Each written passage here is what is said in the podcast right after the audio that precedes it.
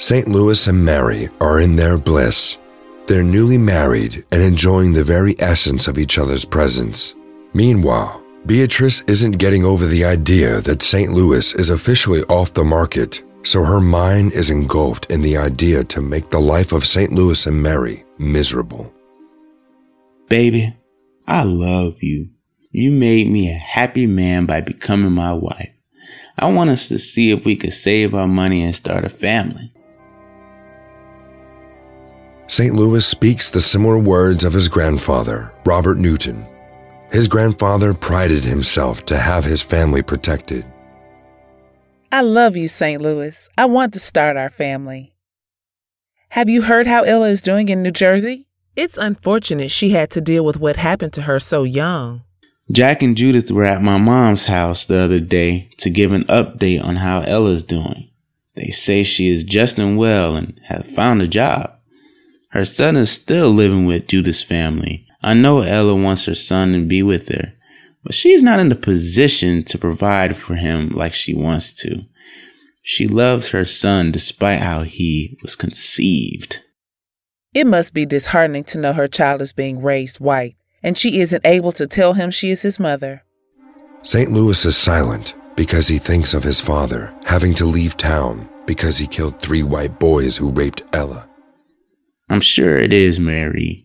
I'm going to take a few vegetables to the market and see how much I can get for them. The store owner usually gives me a good price, but I don't like the fact he tries to persuade me to purchase more than what he paid me for the vegetables. If I do that, then I will owe him the next time I sell vegetables to him. It's just like the sharecropping these white folks got going on. We work their land and harvest their food, but we don't get any fraction of the pay we put into it. We still end up owing this white man at the end of the day. Honey, you're right. It's not easy for us black folks. We just have to keep our faith in God and pray that better days will come. Be careful going into town.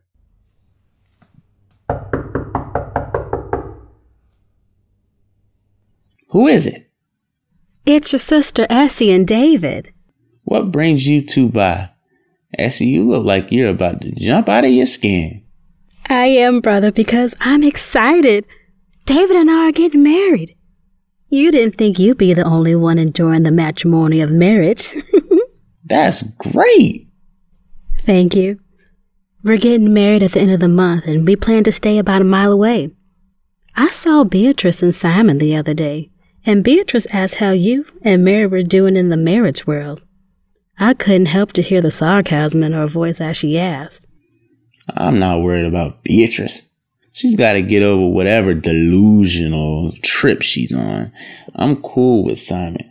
It seems he doesn't go along with half of the stuff Beatrice pulls into him. My husband stresses to me he had nothing to do with Beatrice emotionally or physically, so I must trust what he tells me. Merrie, you keep focus on your husband and ignore the distraction Beatrice is putting out. Y'all, David and I must be leaving. We just dropped by to share our good news. You both have a good day. Several years have passed. St. Louis and Merrie welcomes the additions to their family. Meanwhile, Beatrice and Simon also welcome their new baby. St. Louis looks after Merrie for several weeks and he continues planting in the fields. Congratulations, Beatrice, on you and Simon's new baby. Thank you, and the same to you, Marie. You all planning to have more? If the Lord's will. St. Louis, you know you wanted me instead of Marie. if I wanted you, I'd be with you.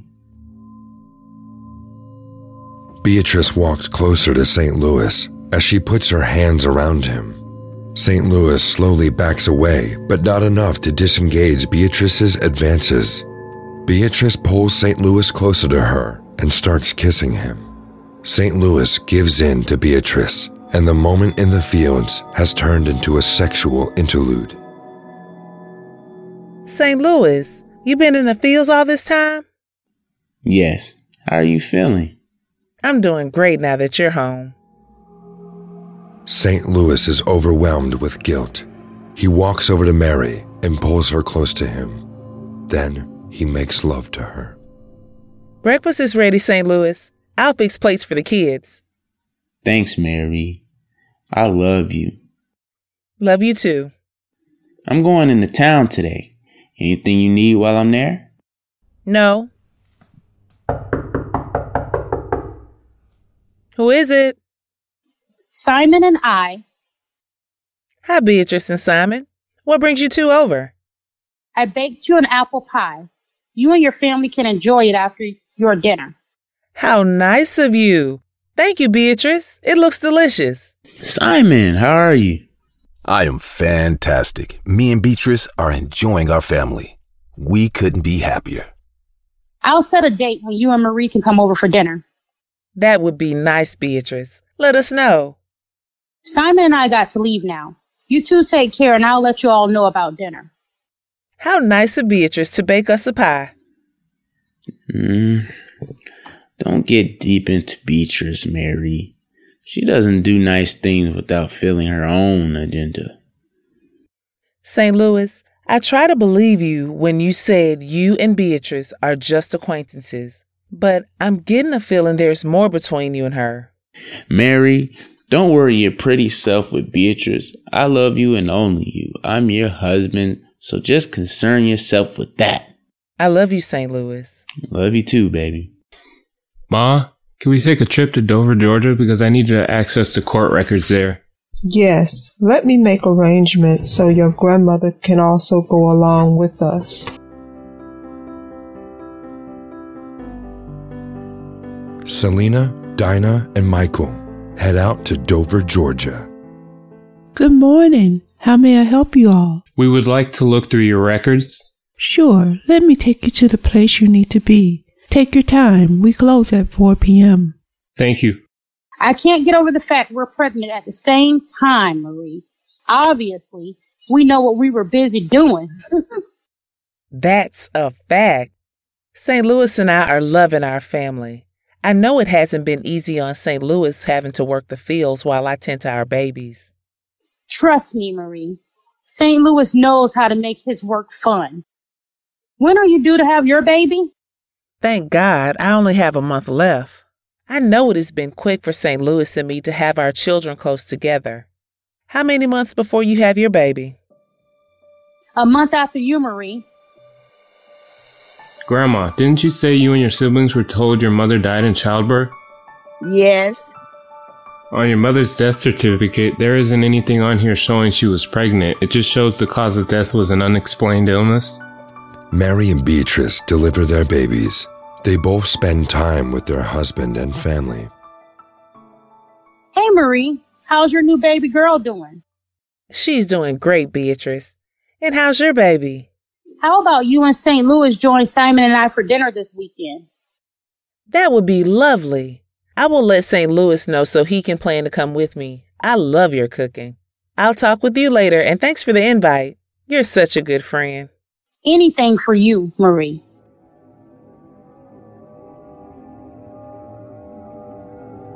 As that day fast approaches, Beatrice strategically plans. Come on in, St. Louis and Marie. I'm so glad you two made it. Thanks, Beatrice, for the invite. Marie, I made your meal the way you like it. Come on, y'all. Let's say grace. Simon, you could say your wife is a good cook. Thanks, Beatrice and Simon, for inviting us. And Beatrice, you outdid yourself. As the night progressed, Merrie is beginning to feel a little tired, so she tells St. Louis she is ready to leave. They excuse themselves and again thank Beatrice and Simon for their hospitality. What's wrong, love? You're not looking like yourself. I can barely walk, and I feel so dizzy. Hold on to my shoulders. Let me get you to the car. It's 12, midnight, and Merrie wakes up vomiting profusely. Her bed sheets are drenched with sweat. St. Louis is flabbergasted in how Merrie has gotten ill in such a short period of time. His mind goes back to Beatrice serving Merrie a special meal made only for her, and his heart becomes heavy because he knows Beatrice has done something to harm his wife. He calls over the doctor who lives close, and it is confirmed by the doctor that Merrie is gravely ill. She may not make it through the night. Merrie's mother, Anna, enters the room and slowly walks to the bedside of her daughter. Baby, don't leave us. You gotta get well for me, St. Louis, and my six grandchildren. Mama, I don't know what's wrong with me. I love my family. Mama, please help St. Louis with the children. You'll be okay, Merrie. Please don't talk that way. St. Louis stands outside their room door, stricken with sadness. He hears a wailing scream come through their room, and tears protrude through his eyes. The doctor slowly walks out of the room, shaking his head. Sir St. Louis, I am so sorry. Whatever was wrong with Merrie, it took over her system fast. That there wasn't any time for intervention with my care. Again, Sir St. Louis, I am so sorry. Anna is heard gasping for air as she cries out for her daughter. It says it right here. Cause of death is an unexplained illness. I wonder what it was that the doctor couldn't give a proper diagnosis. Ma, you all right? All my life, my sibling and I was told our mom died in childbirth, but it was a lie.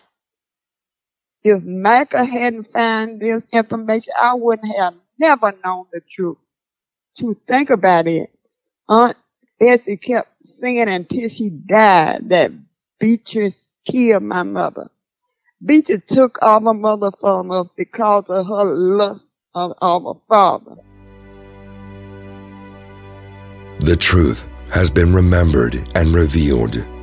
Now Merrie's spirit can rest in peace. God sent me an angel before I was three. I stood in church at my father's knee. I only see those two bonnets on me and my sister's head, blue and pink. Beautiful, it's true. My guardian angel wasn't only showing me their color, it had to be deeper and something further.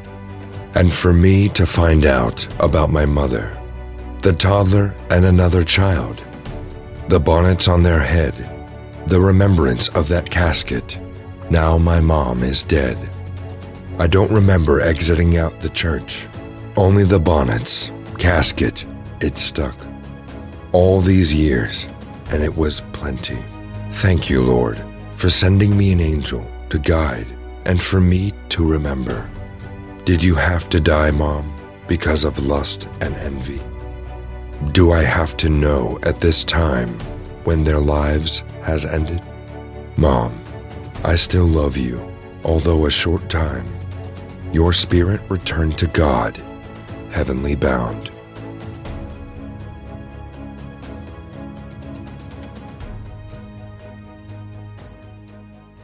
Thank you for taking the time to listen to this audio recording titled Unspoken Secrets and Quiet Whispers.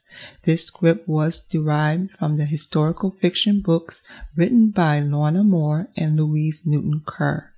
This recording is done in remembrance of Mattie Reed Newton, who was born in Dawson, Georgia on July 10, 1921 and she met her untimely death on November 13, 1947. May her soul rest in peace. Unspoken Secrets and Quiet Whispers and Unspoken Secrets and Quiet Whispers Remembered Revealed can be found on Amazon. Thank you to all participants who contributed to make this audio recording a reality. Please see credits in the bio of this podcast.